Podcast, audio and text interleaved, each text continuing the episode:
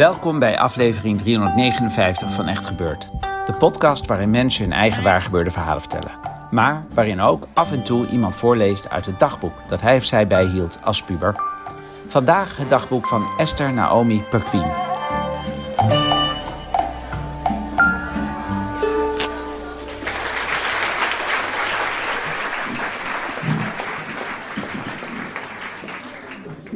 Ik was een eh, hele fanatieke dagboekschrijver, dus ik, ik heb ze van mijn twaalfde tot mijn achttiende.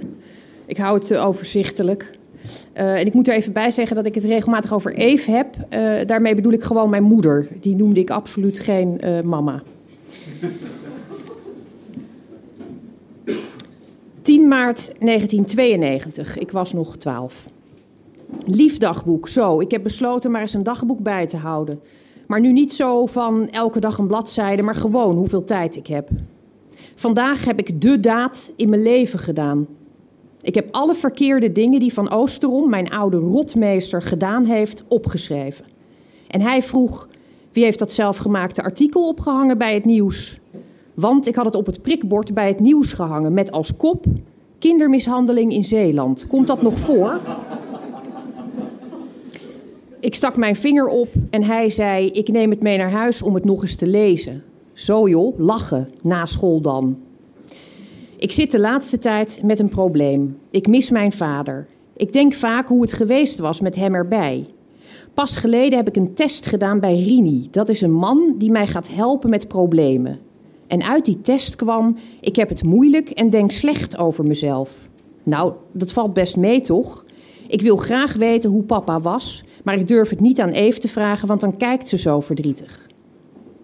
Oh ja, ik ben verliefd op de krantenjongen en hij heet Patrick, maar dat weet ik niet zeker. Over een half jaar mogen we op kamp en daarna naar de middelbare school, de ballen.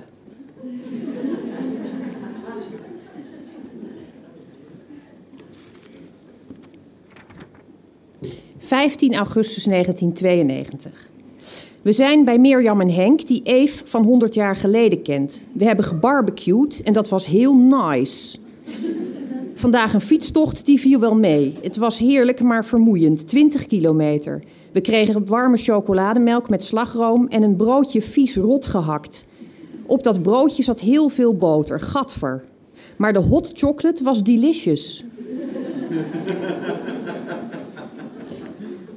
Oh ja, ik schrijf dus best vaak nep-Engels de laatste tijd, want ik kan dat al best.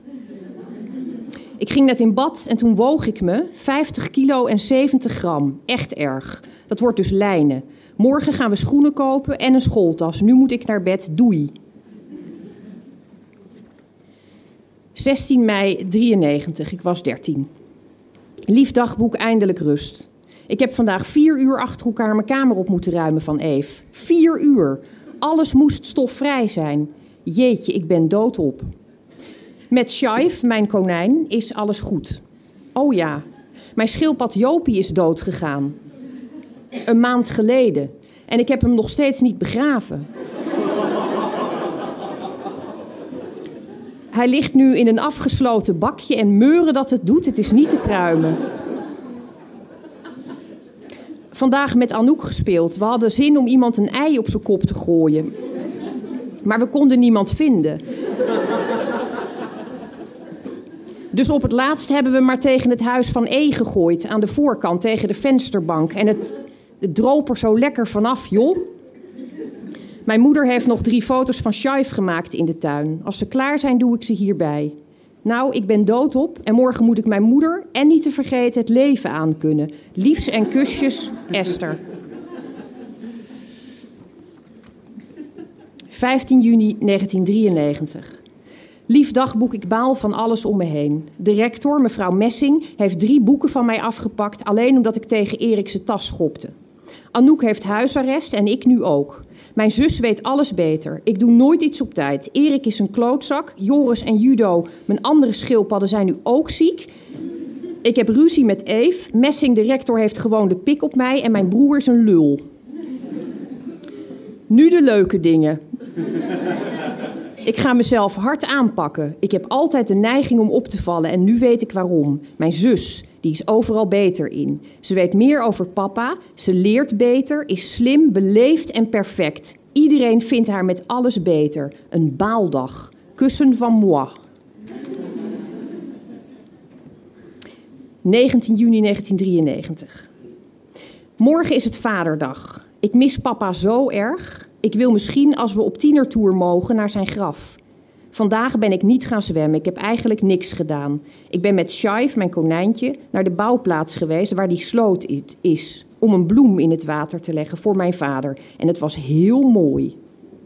Nog even en het is vakantie. Ik wil in ieder geval op tienertour en verder weet ik nog niks.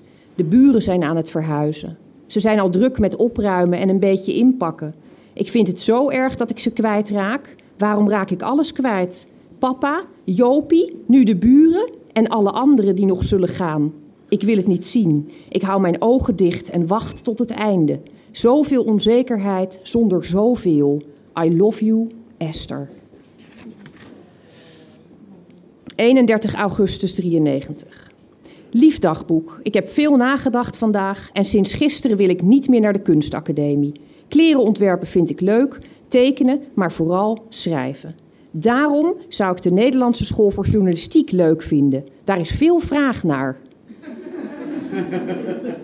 Mijn ruzie met Anouk is gedeeltelijk over, want we hebben het gedoe over de konijnen inmiddels uitgepraat. Het is jammer dat de tienertour niet mocht, vinden we allebei.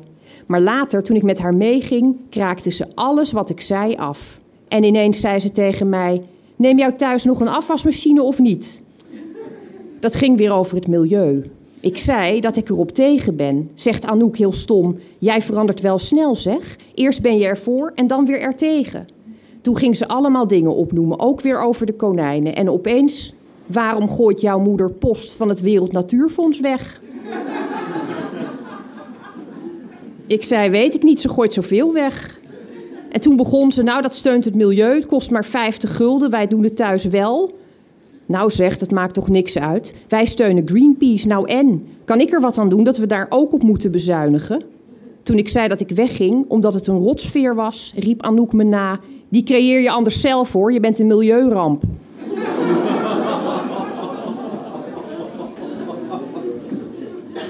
ik haat haar, kusjes Esther. 5 oktober 93. Lief dagboek, ik ben zo vreselijk verliefd, alleen nog niet op iemand die ik ken. Maar binnenkort ontmoet ik hem, mijn droomprins van jaren. Ik mis hem zo, ik wou dat ik vast wist hoe hij heette. Oh, ik hoop dat ik hem snel ontmoet, ik voel het gewoon, het hangt in de lucht. Wachtend op mijn prins, kusjes Esther. 12 december 93. Liefdagboek. Zucht, zucht, zwijmel, zwijmel, jongens. Ik snap het niet. De meeste zijn lomp, stom, hufters, puistenkoppen, zakken of losers. Maar waarom zijn ze zo aantrekkelijk? Vandaag gaan zwemmen en daar was hij. Lief, romantisch, teder, grappig, mysterieus. Echt flauw van God. Maar ja, wat doe je er tegen?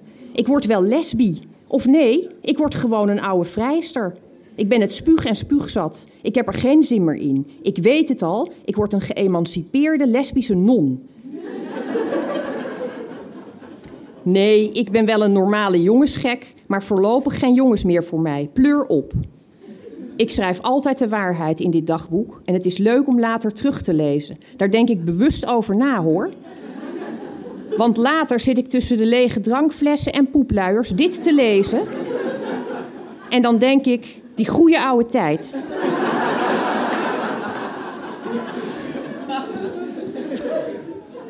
Mijn groene inktvullingen zijn op. Jammer hè? Kusjes Esther. PS, ik ben een kind. Ik ren achter de massa aan. Ik loop mee met de mode. Ik wil opvallen. Ik ben altijd verliefd op de verkeerde. Al die dingen. Ik ben een kind. Ik moet dus volwassen worden. Leren voor proefwerken, afspraken nakomen en normaal doen. De laatste aantekening is van uh, januari 94. Toen was ik net 14 geworden. Lief dagboek, hier ben ik weer. Je dagelijkse ordeverstoring. Ik schrijf met zwart dit keer, omdat mijn hart er ook zo uitziet. De nieuwste CD van Mariah Carey gehaald en veel gezwijmeld. Maar het was ook een leerzame dag. Veel over en met God gedacht. Hij heeft mij gemaakt, hij is er voor mij, toch staat er iets groots tussen ons. Een soort conflict waar geen antwoord op is. Dat is papa. Ik blijf boos op God. Hij had me mijn vader niet mogen afpakken en dat kan ik hem nooit vergeven. Want God is geen heilige. Hij heeft ook fouten. Daar geloof ik in.